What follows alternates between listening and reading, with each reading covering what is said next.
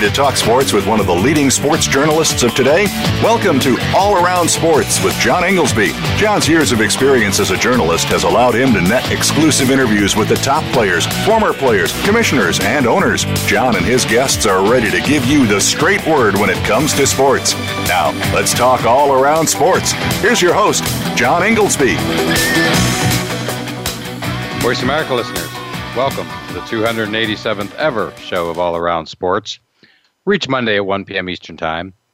We broadcast live from Boston to go all around the world of sports for one hour to discuss what happened this weekend and what's ahead for the week. to join the show, the call in number is 1 888 346 9144. You can email me at iir at comcast.net which comes to me through my website at iirsports, one word, dot com. As always, I will give you my highlights, lowlights, and bizarre news items of the week that I covered.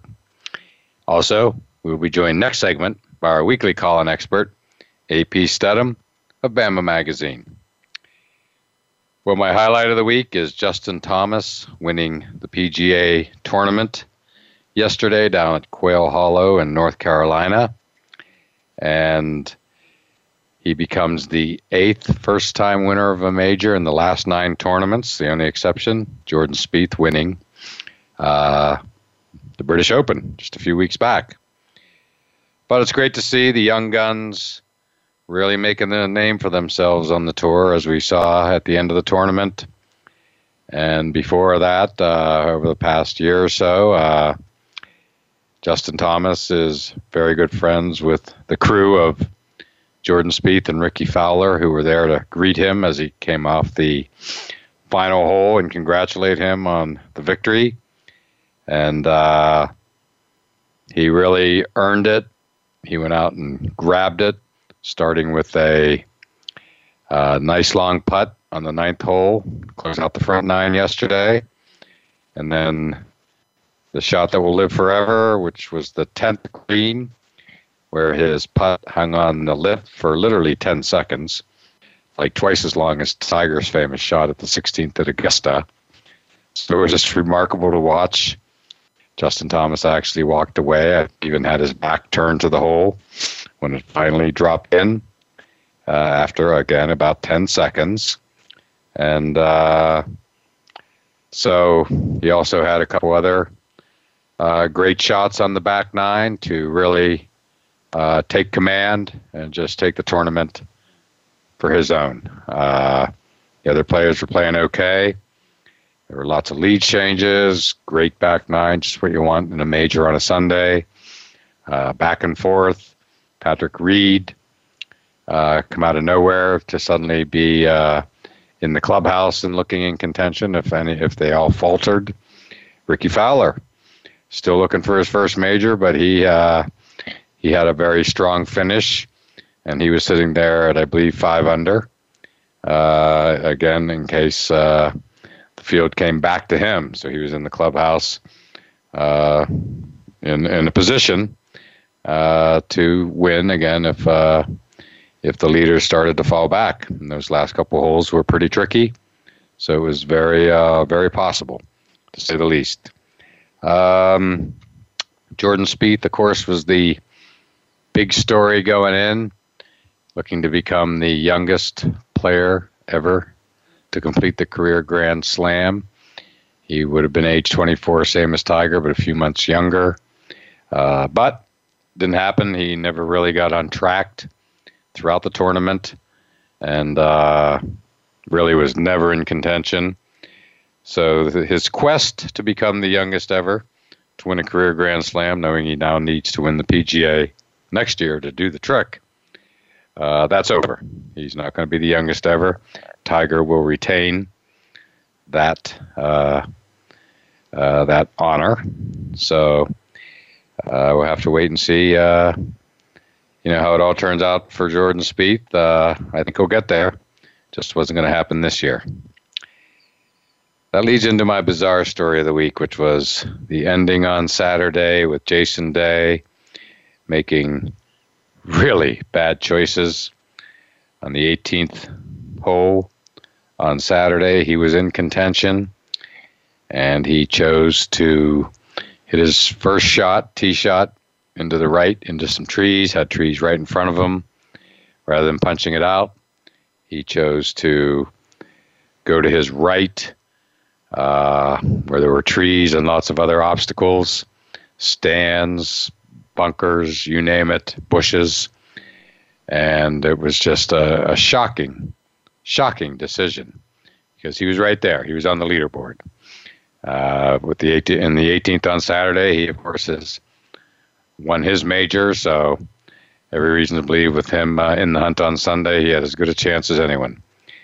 But instead, he made this impossible shot that left him in basically another impossible situation uh, where he had to hit out over bushes right up against the stands, and he was uh, and led to a snowman, an eight.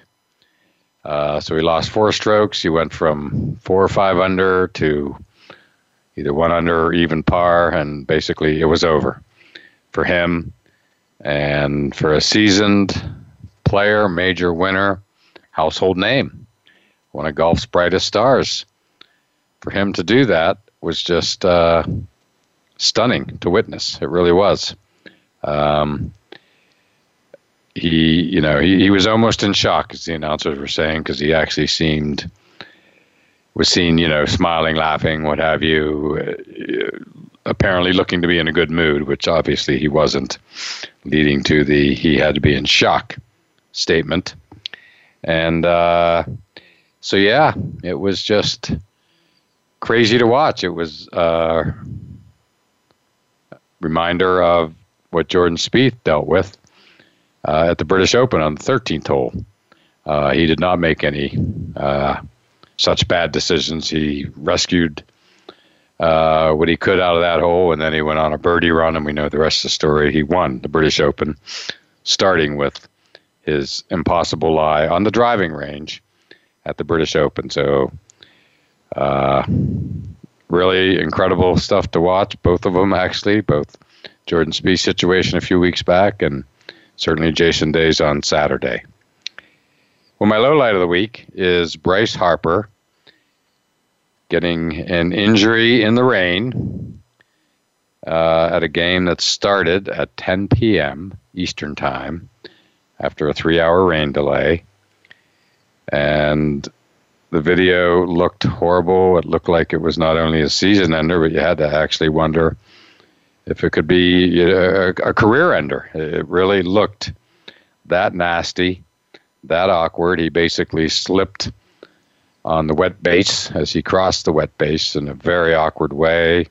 His left knee buckled. He hit the ground in complete agony, rolling around, holding his left knee. And you just had to assume it was unequivocally ligament damage, season over at minimum. And lo and behold, it just turned out to be a bruise, uh, but not a tear.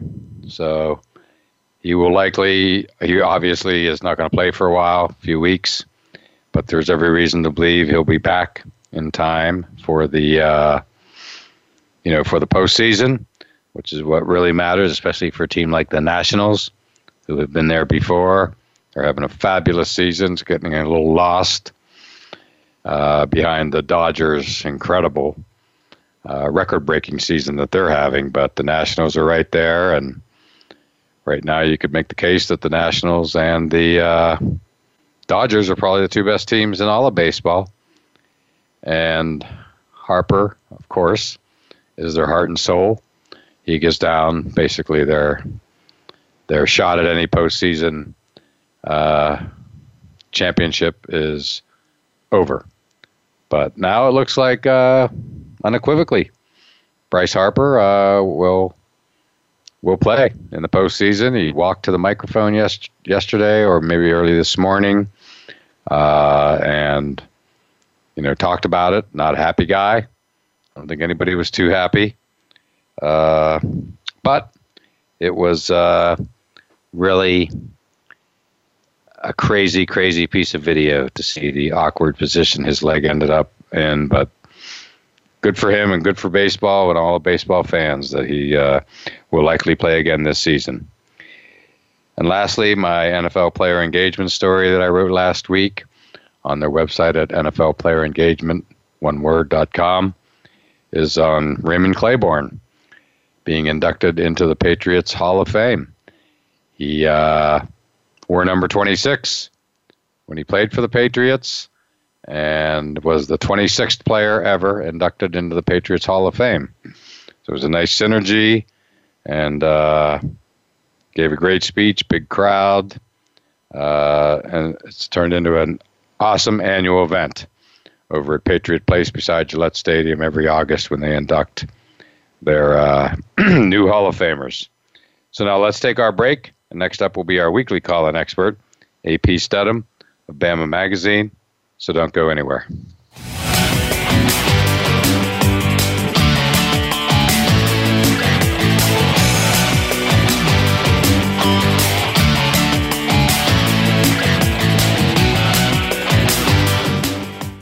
Become our friend on Facebook. Post your thoughts about our shows and network on our timeline. Visit facebook.com forward slash voice America. Join Matt Fish and Alex Clancy every week for Rebound Radio. We'll talk with the legends of basketball about how they got started, their rise to the top of the game, how basketball has changed their lives, and what they're up to now. Just like the game itself, you'll find that lives can pivot on a dime. There can be last minute saves, and life is anything but run of the mill. Rebound Radio can be heard live every Thursday at 3 p.m. Pacific Time and 6 p.m. Eastern Time on the Voice America Sports Channel. You won't want to miss the next show. Have you friended us on Facebook yet? Why not? Just go to facebook.com forward slash voice America or search for the keywords voice America. Once you are part of our Facebook network, you'll receive daily messages about what's happening with our shows, this week's featured guests, and new happenings at the Voice America Talk Radio Network. And you can add your voice to the always active discussions on our timeline. Just go to facebook.com forward slash voice America or search for voice America.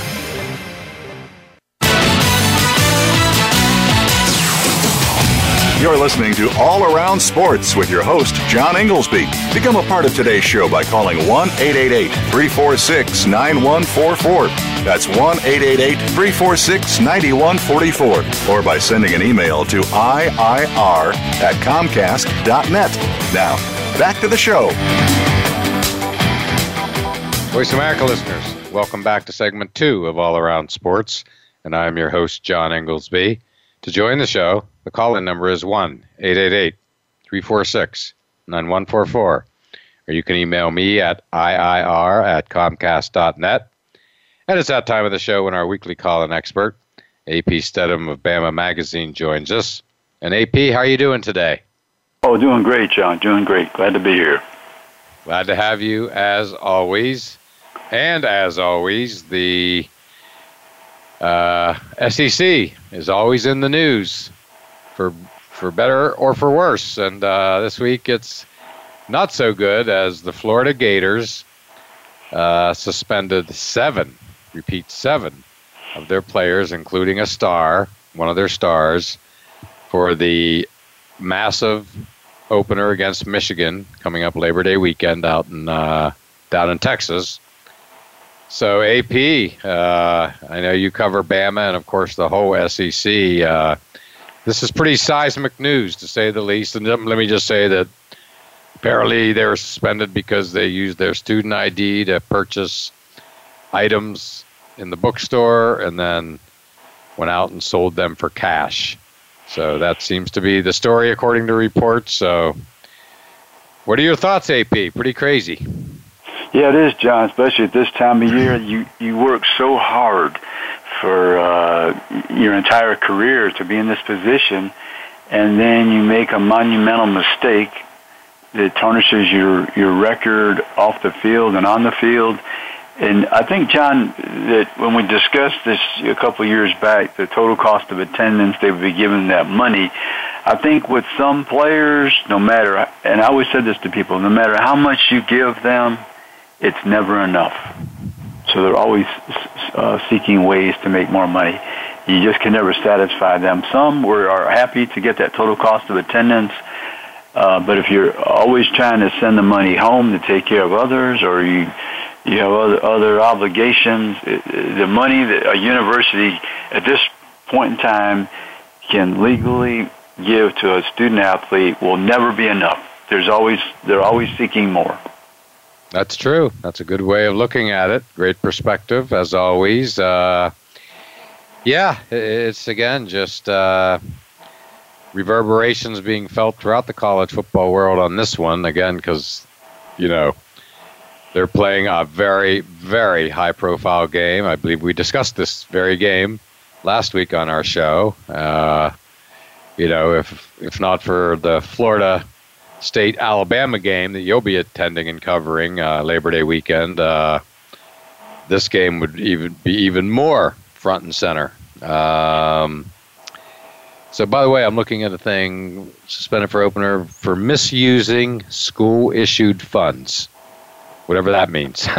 so, right, right. I don't know if I'd say that adds further clarification. It's just different verbiage right, from what I had seen an hour or two ago. But uh, whatever, they're in trouble. yeah, yes, you are. And John, not only affects the University of Florida, but that affects the entire conference because no those doubt. are one of those one of those games that swings the pendulum. If Michigan uh, they played that game uh, with their all their players, and Florida had all their players, and Michigan wins that game, well, they the SEC would have to overcome that in the uh, voting at the end of the season. Now, uh, Michigan lays a whipping on them, uh, even without those seven players. Uh, you don't know in the minds of people how much that game is going to affect someone down the line when they vote for the college football uh, playoffs. That's an excellent point.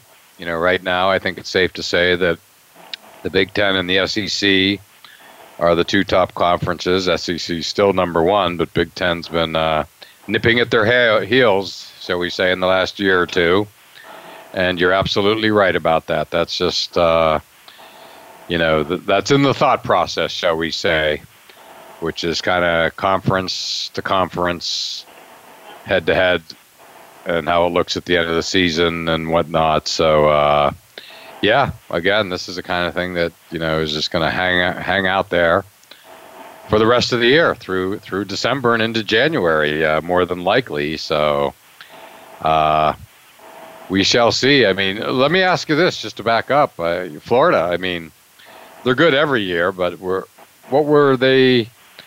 Uh, the predictions out there for, for this year were they favored to win the SEC East?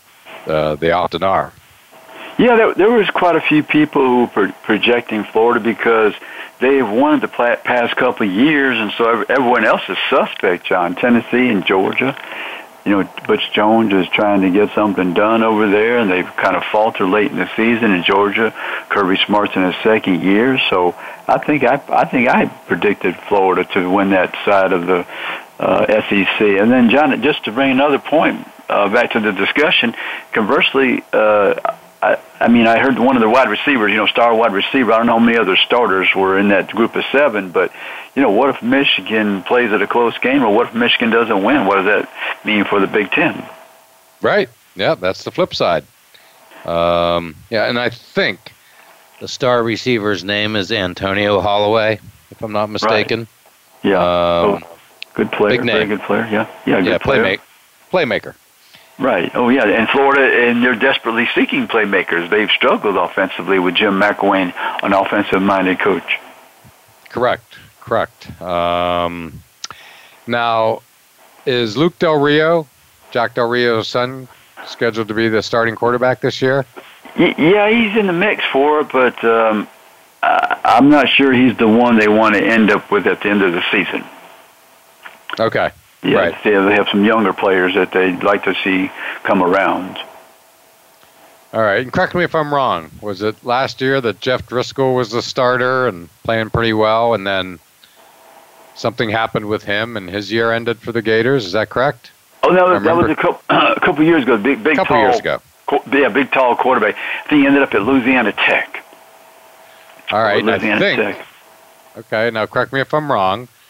I think I watched him in a preseason game the other night, uh, and he played great. He had like a tremendous run.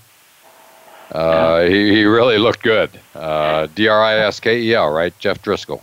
Right, right. Yeah, that's Yeah, good for him. I. I, I actually saw him, John, play in an All Star game in St. Petersburg, Florida, and they had the quarterback from Arizona, uh, went to UCLA. Hundley was it Hundley? He was from Arizona, Yes. I think, and uh, Correct. Driskel and I forgot the two other quarterbacks uh, at the moment, but yeah, he was big, strong, uh, Tebow-like, let's say, in his physical ability. Right. Yeah. Right. Yeah. But, He, uh, uh, he, he was making some plays. Right. Didn't work out down there. That's right. Hard to believe that was two years ago. Uh, Yeah. yeah. And uh, what was it? Do you remember that? Why did he have to leave? Was it? I, I Oh, forget. Oh, I, you know, I, I think it was just a matter of he wasn't satisfied uh, with his career at Florida. Uh, and, Okay. Uh, went over to Louisiana Tech with uh, uh, Skip Holtz, I think, right? Skip Holtz, former USF coach, if I remember correctly. That's right. That's right. yeah. University of South Florida. Lou Holtz's son, correct? Yes.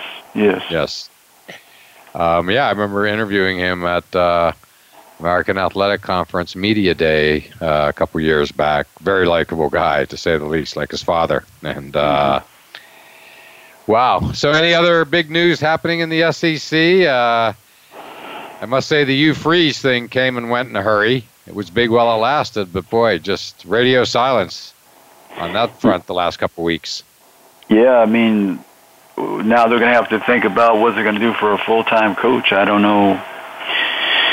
You know, if they're going to stick with the interim coach or give him a solid chance to earn the position or what they have in mind, you know, but that was devastating to Ole Miss. I mean, it seems like the Ole Miss, they, you know, it seems like they, they, they're going in the right direction and then something catastrophic happens. In- in their, Exactly. you know, program through the years, you know, some type of recruiting violations pop up that it just buries the program and sets them back years. And then this is, I mean, they had a coach who, he, I mean, you beat Alabama twice, you you win the Sugar Bowl, and next thing you know, everything's upside down. Exactly. Well, this one's going to take a while to recover from. I did hear, I'm sure you heard, you know, Les Miles' name thrown out there. And, uh, Right. and then crazily enough, I just heard, you know, just within the past week, uh, a media type asking Charlie Strong if he was interested in going to the SEC and the Mississippi job. And he, of course, said all the right things. I mean, he's literally not even coached his first game yet at University of South Florida. I just saw him just a couple of weeks ago at the uh, American Athletic Conference media days, and uh, as USF coach, and uh, yeah, this is when like you, you know, I think it's very premature for the media be asking that question. I don't know what what type of answer you could possibly hope to get to that question. Put it that way. Yeah, I mean, what is the man going to say? I mean, he has Right. this whole team, this whole South Florida nation, uh, and they have a, a good nucleus. Yeah, expecting big things this season. great And quarterback. What, what, yeah, what, what what does the person expect him to say? Well, I'm on the train to Oxford tomorrow. I mean, it just it'd be Yeah. A ridiculous move by him and his family, and it, uh, you know, just to entertain those thoughts so early is um, I don't know. I, I just don't know. Like you said, what are you going to get from that answer? What you know, what did you expect from that from that question? Right. Well, you're just courting awkwardness. I mean, you know, which is no fun, right? I mean, it, No. to, you know, it was the last question in the interview, so it didn't matter at that point uh, how awkward it got. But trust me, it was awkward. It was just Yeah. uncomfortable to even hear it asked, let alone answered. Yeah, I just don't know. Some sometimes, I mean, that's a question. If you wanted to pose to him, you might be uh, walking away from the interview and saying, "Coach, just wanted to ask you a quick question. Would there be any interest down the road or something like that?" And and that's even an awkward situation. But I don't think it's something you need to pose to him in public on the podium at the American Athletic Conference. Um, you know, during the media days or any other time. Correct. Well, it was after the media days. It was literally within the past few days. But Yeah, you know, yeah. again, I, I had just seen him at media days a few weeks ago, where Yeah. he, he was loving it. Needless to say, being a new conference and whatnot, uh, coming out over from Texas, and you know, there he is in Newport, Rhode Island in mid July, and he sure seemed like a happy guy and engaged and meeting everybody. Uh, you know, yeah, it, it was cool to watch. Uh, anyway, um, yep, never a dull moment, AP. That's for sure. And uh, no. so you have to be starting to get a little excited. Uh, three weeks from now, less than three weeks now, to uh, the Florida State Alabama game at the brand new Mercedes Benz Dome, which is the, of course, the new home of the Falcons. Uh, you'll be there for the opening, the biggest opening event yet. I think they've had a soft opening or will have, but you'll be there for the one that counts to really, really kick that stadium off. Yeah, John. I mean, college football begins. That's a reason to be excited. Alabama and Florida State, the two powerhouses in the Southeastern Conference and the Atlantic Coast, two of the powerhouses in the Atlantic Coast Conference and Southeastern Conference. Uh, a brand new stadium they were going to uh, be unveiled. You know, I think they're playing the first one on the 26th as an exhibition game. It was supposed to be a soccer game, I think, but it's the Atlanta Falcons, I think, playing an exhibition game on the 26th. So oh, okay. yeah, the, yeah. There's a. I mean, Jimbo Fisher, who was under Nick Saban at LSU. Nick Saban tried to hire him to come to Alabama as offensive coordinator. He he plotted his course and thought that Bobby Bowden would eventually retire in the coming years. He he uh, struck gold with that decision. Yep. So I mean, uh, I think this is one of the best opening games of all time. Yep. Billing it as the greatest of all time. I think somebody said maybe in '87 was at Oklahoma. They op- op- opened up to Miami or somebody. I don't know.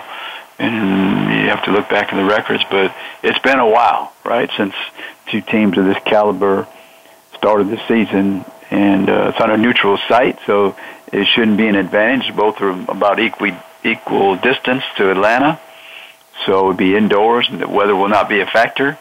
Everyone should be healthy, hopefully. Right. Uh, they have top quality players. Alabama has top quality players.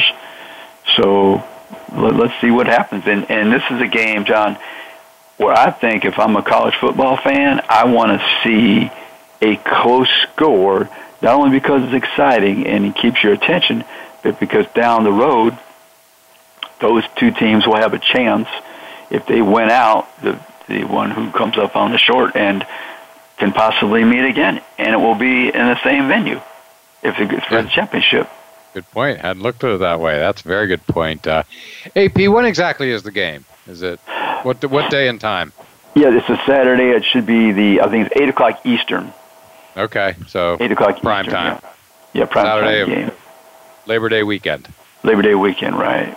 Wow. Yeah. That is going to be awesome. Um, all right, AP, we can't wait, and hard to believe. Uh, can't wait any longer either to end the first segment. Uh, it's time for our break, uh, which we'll take now, and then we'll talk a lot more on the other side. Follow us on Twitter at VoiceAmericaTRN. Get the lowdown on guests, new shows, and your favorites. That's VoiceAmericaTRN. We're making it easier to listen to the Voice America Talk Radio Network wherever you go. In addition to listening live, you can check out information about your favorite talk show hosts, discover new talk show personalities, add shows to your list of favorites, and listen to all our show archives on demand. All from your iPhone, Blackberry, or Android. Download it from the Apple App Store, Blackberry App World, or Android Market, and get ready to tune in. The Voice America mobile app, powered by Aircast.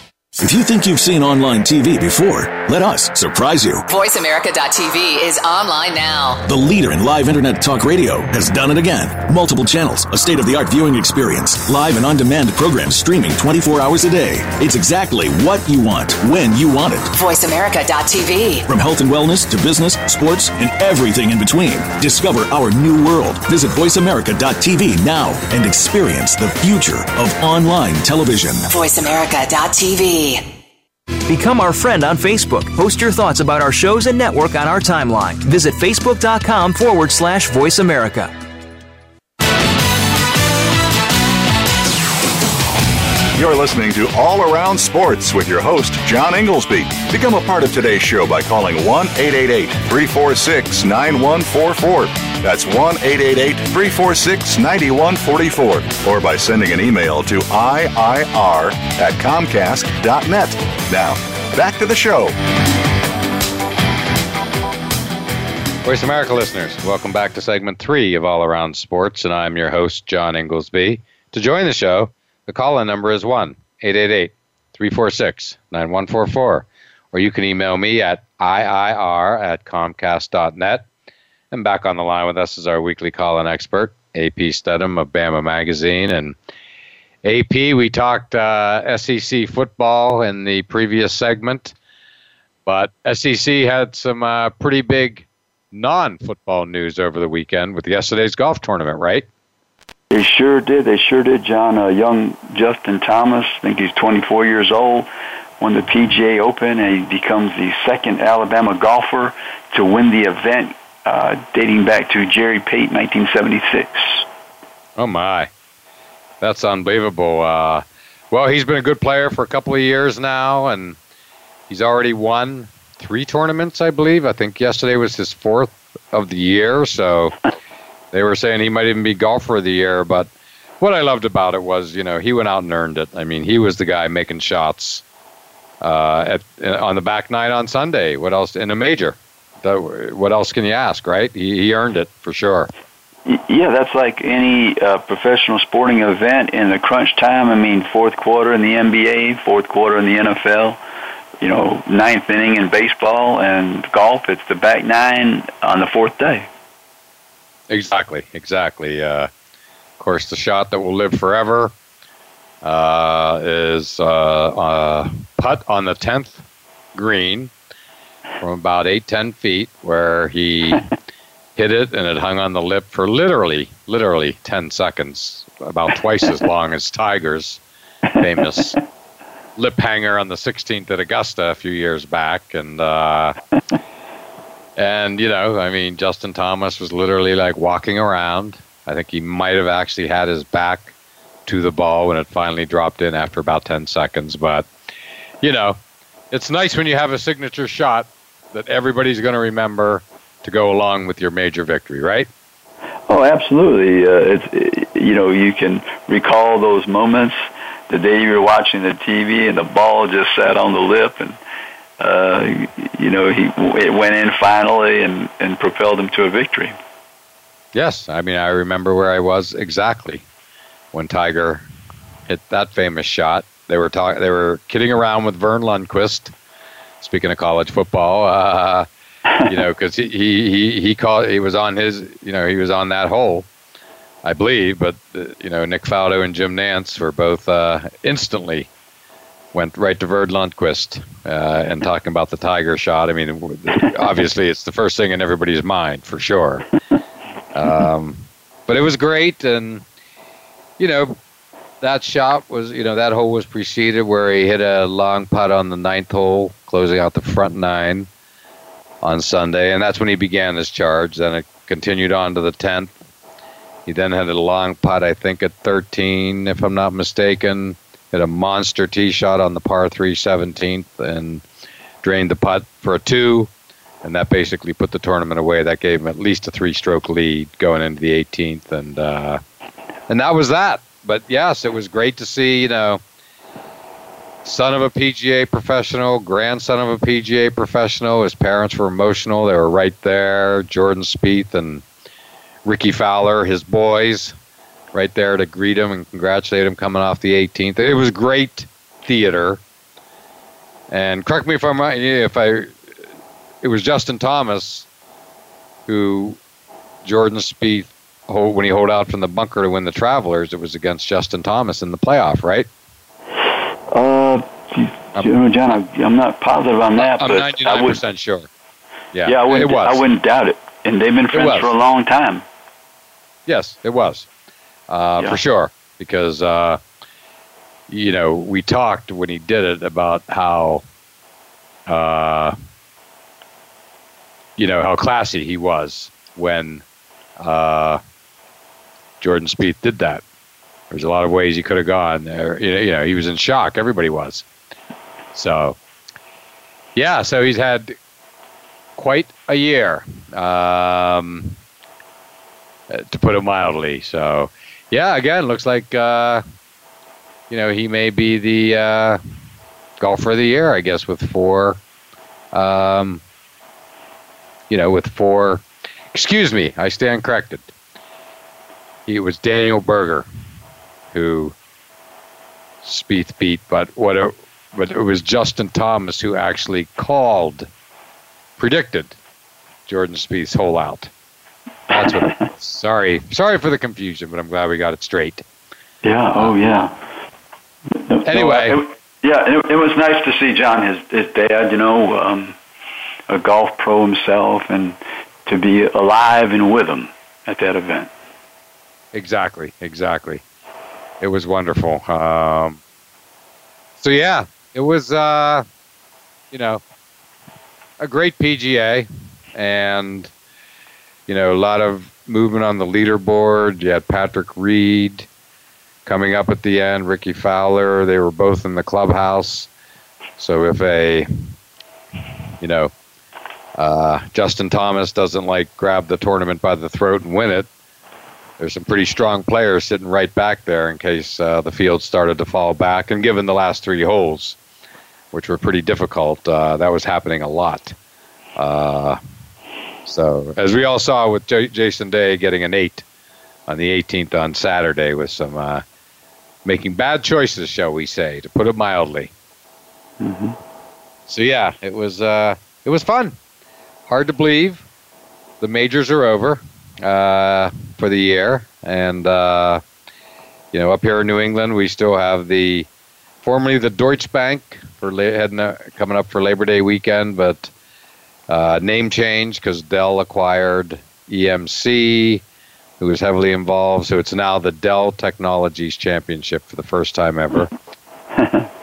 Ending on Labor Day, the only PGA tournament to end on a Monday.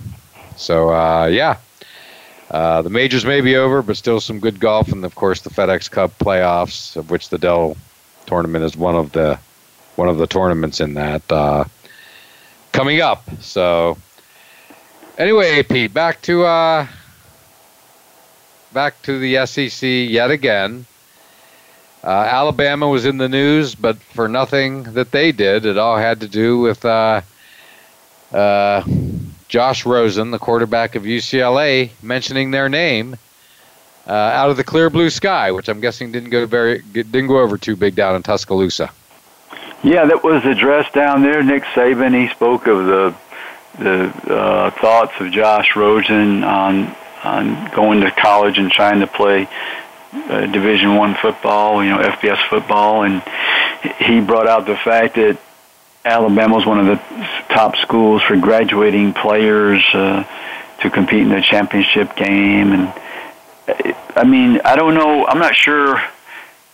I'm not sure Josh Rosen's point uh, exactly because you're granted an opportunity to attend school on scholarship and compete and meet all the right people, but yet you still have to uh, attend to your academic requirements and your obligations. If someone's saying that's easy, um, I'd like to hear it because I've never heard that it's easy. So uh, I don't think he brought up anything new.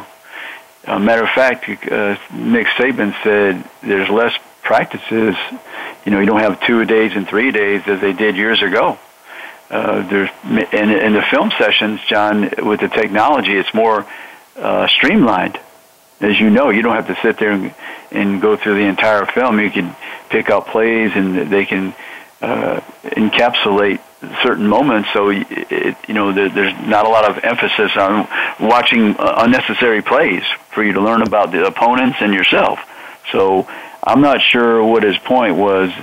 You know, he was trying to make about college athletics and and trying to be a student as well. It's always been there.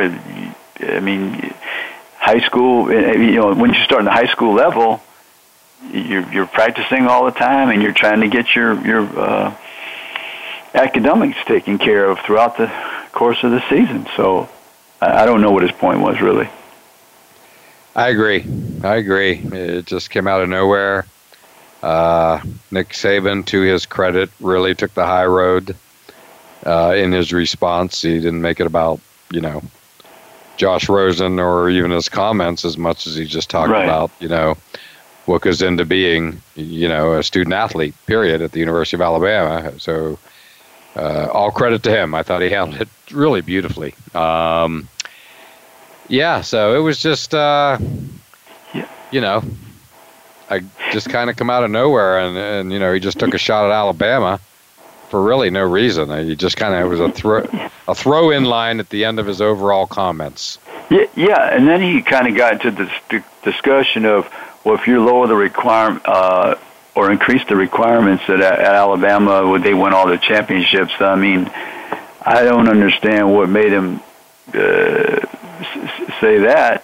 Right. Because I mean, It was about the SAT, SATs specifically, I believe. Yeah, yeah. I mean, yeah, there's differences in the requirements, but if if Stanford or something, you, you know, I once I once heard Lou Holtz one time, and uh, he had been beaten, I think, by I don't know, maybe it was Michigan or or maybe it was USC. Somebody I can't remember who it was exactly, but it was another school. And then so his one of the things he brought up was the fact that at Notre Dame, well, we have really high requirements in academics, and I'm thinking, well, why would he mention that? Why would he, you know, is that, is that some, is that a reason? I mean, you're Notre Dame, you're recruiting from eh, one of the few schools that recruits 50 states, so it means that you have, you have your own advantage. Okay. Absolutely. I do then- remember that. Yeah, and then I remember, so they began the season one year against Northwestern, and they lost.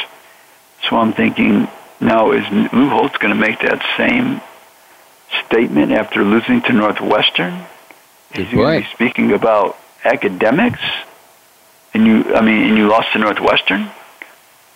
So you know, when people try to make these these judgments and comparisons, and try to downgrade someone else to uplift them for their failure, I I cringe at the notion.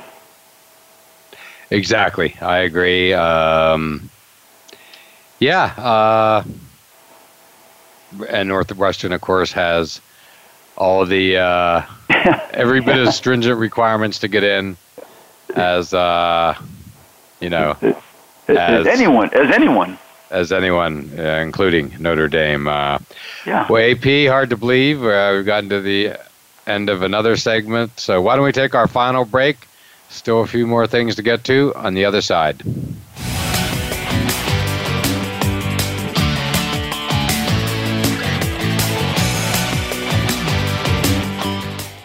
Become our friend on Facebook. Post your thoughts about our shows and network on our timeline. Visit facebook.com forward slash voice America. Sports and medicine go hand in hand. Quite simply, if you aren't up to your game health wise, you won't be up to your game on the field. That's where Bruce the Sports Doc comes in. Dr. Bruce Grossinger uses his medical training and experience to bring you a link between sports and medicine, from the latest advances and treatments to discussion behind the injuries of the week. Bruce the Sports Doc and his team of guest experts are here each week to lay it on the line in terms that you can understand. Tune in every Tuesday at 5 p.m. Eastern, 2 p.m. Pacific on the Voice America Sports Channel. Check your feelings at the door and enter the man cave. Don't let the name fool you because we're here for anybody that wants to talk and listen in. Host JD Harris and friends are here to lead the forum from the fans, former players, owners, execs, and coaches. While inside the man cave, you do whatever you like. We won't judge. We'll even go beyond sports to talk technology, current events, and entertainment. Tune in every Wednesday at 3 p.m. Pacific Time, 6 p.m. Eastern Time on the Voice America Sports Channel. Become our friend on Facebook. Post your thoughts about our shows and network on our timeline. Visit facebook.com forward slash voice America. You're listening to All Around Sports with your host, John Ingoldsby. Become a part of today's show by calling 1 888 346 9144. That's 1 888 346 9144. Or by sending an email to IIR at Comcast.net. Now, back to the show. Voice America listeners, welcome back to the fourth and final segment of All Around Sports. I'm your host, John Ingoldsby. And back on the line with us is our weekly call-in expert, AP Stedham of Bama Magazine. And before we get started, my pick of the week for appointment viewing is episode two tomorrow night at 10 o'clock on HBO of Hard Knocks. Tampa Bay Buccaneers in training camp. Week one last week was fantastic.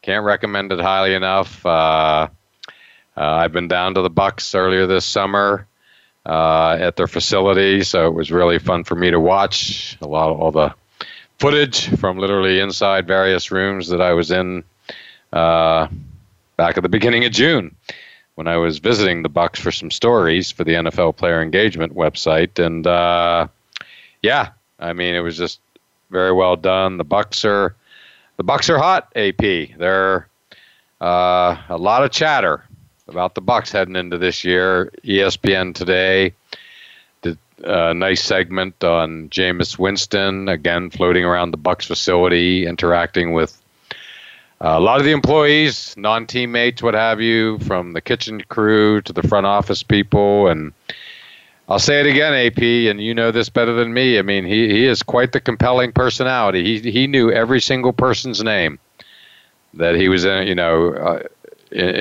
in both the you know kitchen area as well as the front office area, and it was just clear he has relationships with these people. I was very impressed. Yeah, yeah, he's a dynamic personality, outgoing, and he's not shy and retiring. I can tell you that. nope, no way, um, no way to say the least. Well, speaking of pro football, uh, you're out. You're out in California, and uh, sounds like you had a little taste of pro football yourself over the weekend. Yeah, I, I dropped by the Dallas Cowboys versus the Los Angeles Rams exhibition game.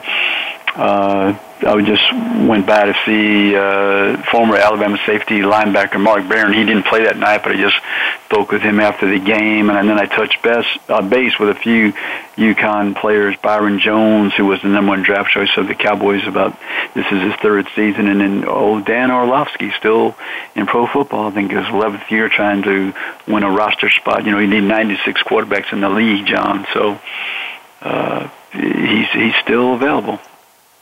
Yep, Byron Jones. Uh, I attended his pro day at UConn because he was uh, so highly rated, and uh, you know he was a great interview. He's done well with the Cowboys, worthy of a first round pick. He's had a nice first cup, nice start to his career, and a uh, very likable guy. And uh, yeah, Dan Orlovsky. Uh, yeah, to his credit, he keeps hanging in there. He's been with a few teams, but he's still on he's still making NFL rosters. And as we well know, you just you stay, you, know, you keep on playing till they don't let you play anymore. That's my attitude. Uh, yeah, that's, yeah, that's it, John. And I tell if you want to win a bet sometime, you go into somewhere where people are gathered and you say, "Can you name half the quarterbacks in the NFL? You know, half of the '96." And I'd love to meet somebody who can name half half the half the quarterbacks in the NFL. Oh, exactly. No doubt about it.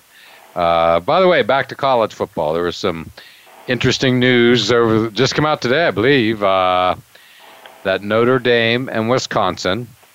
Uh, was speaking of the NFL connections as well. Notre Dame and Wisconsin will play at Lambeau Field in 2020 and Soldier Field in Chicago in 2021. That's awesome. Yeah, they just made the announcement today. Uh, two big programs and two famous stadiums. That's pretty cool, I think. Yeah, John, and I don't know if there's a long history between those two. No, I, I don't think there the, is. On the series, so uh, they're neighboring states, Wisconsin and Indiana, not you know fairly close, Big Ten country. Uh, so good for Wisconsin. They were able to land Notre Dame on their schedule, and I think it's really nice that when you're recruiting for Notre Dame or Wisconsin, you could say we're going to play in Soldiers Field and we're going to play in Lambeau Field. Correct. Well, last year, uh, you, we all remember, I think it was the beginning of last year, uh, where LSU played Wisconsin at Lambeau, and it was just an awesome event, to say the least, to open the season.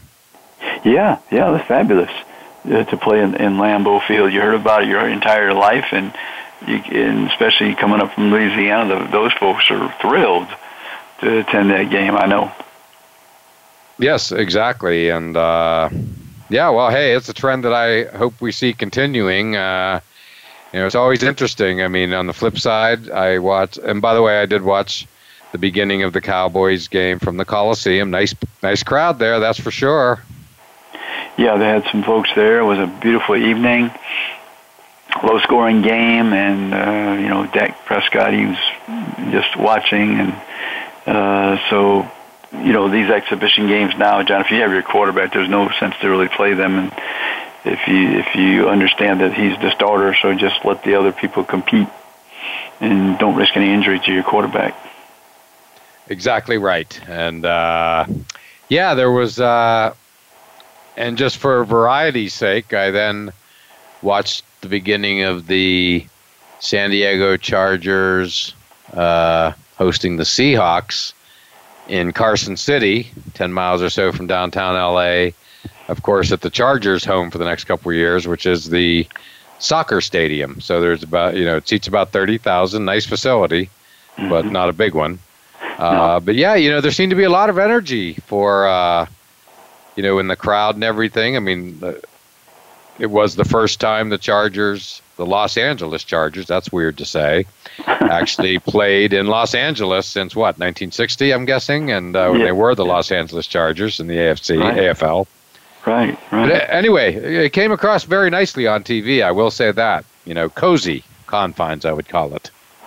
Yeah, John, there is a lot of commercials out here between the two teams. You know, who owns Los Angeles, and they're playing an exhibition game here in a week or two, I think. So, right. and then there there was a big they had a little brawl, uh, inter squad scrimmage. Yep, saw that. Uh, so that that heightened the the uh, competition and, and the rivalry. So yeah, it should be fun to to watch this. And you know they they're going to build that new stadium in Inglewood. So that the two teams of, will share. Little, yeah, yeah, a little bit of the Jets Giants on the West Coast. Exactly. Yes, and here they are. You know, a couple weeks into them coexisting in Los Angeles, and there's already, you know, they had the skirmish, so there's already signs of a of a budding rivalry, and like you just said, a couple years from now they'll both be playing the same stadium. So yeah, we do have a little Giants Jets action on the horizon, and uh, I think it's I think it's great. Uh, but yeah, it seems like you know. Uh, the Chargers are are being welcomed uh, and of course, they have the fan base from San Diego that some are some are going to stick with them for sure. But I think it's great to see. It's it seems like you know they're being well received in L.A. You would know better than me. Yeah, they are, and it's, it's isn't it funny, John? All these years, a team not in Los Angeles, and now you have two. Correct. It's amazing. Nothing short of amazing. Yeah, and, it's nice to have options. Yeah, and let's reiterate, you know, uh, 55 or so years ago, the uh, it was it was indeed the Los Angeles Chargers at the beginning of the AFL for a year or two before they moved down to down the road to San Diego, where they stayed for you know decades to say the least, fifty or so years. So uh, yeah, it's, it's going to be fun to watch, and uh, yeah, sure to be uh, you know an interesting uh, rivalry over the years. So now, how about USC? What are they saying about USC out there these days? Yeah, you know, when you have one of the top quarterbacks in the country, John, and Sam Darnold, Yep. And you won a Rose Bowl, and you know that USC recruits talented players, and they're on the upswing right now. They're trying to get into that that top echelon of college football, preseason rating number four or five around there. So everyone's, uh, you know, there's heightened uh, expectations and Clay Helton, he he embraces those, and he's a he's a not a very flamboyant personality, but just uh, one of those hardworking football coaches. He's a very likable, very likable individual, and uh, we'll see what happens. But you know, USC they they host Texas. I think it's the second game. Mm. So that's a big a, one. Yeah, that'll be a big one for them to uh, kind of gauge their um, their ability to play against other you know, Power Five conference teams. So, and that you know that Pac-12 was wide open. I mean, I think USC probably the you know the favorite, but uh, you know anything could happen. But they're they're in a they're in a good position because they have a nice schedule, and uh, you know they can win that Pac-12 and get get into the playoffs. Yep, coming off that big Rose Bowl victory over Penn State, they're going to be a fun team to watch. And Sam Darnold, I'm seeing as the Heisman favorite already, so. It's going to be fun. Well, AP, hard to believe we've gotten to the end of our show. Always goes quickly, but want to thank you as always for calling in and great perspective from uh, from the left coast. Well, thank you, John. It's my pleasure. All right, AP, and as always, thank you all for listening to All Around Sports, and we look forward to doing it all again next Monday at 1 p.m. Eastern Time.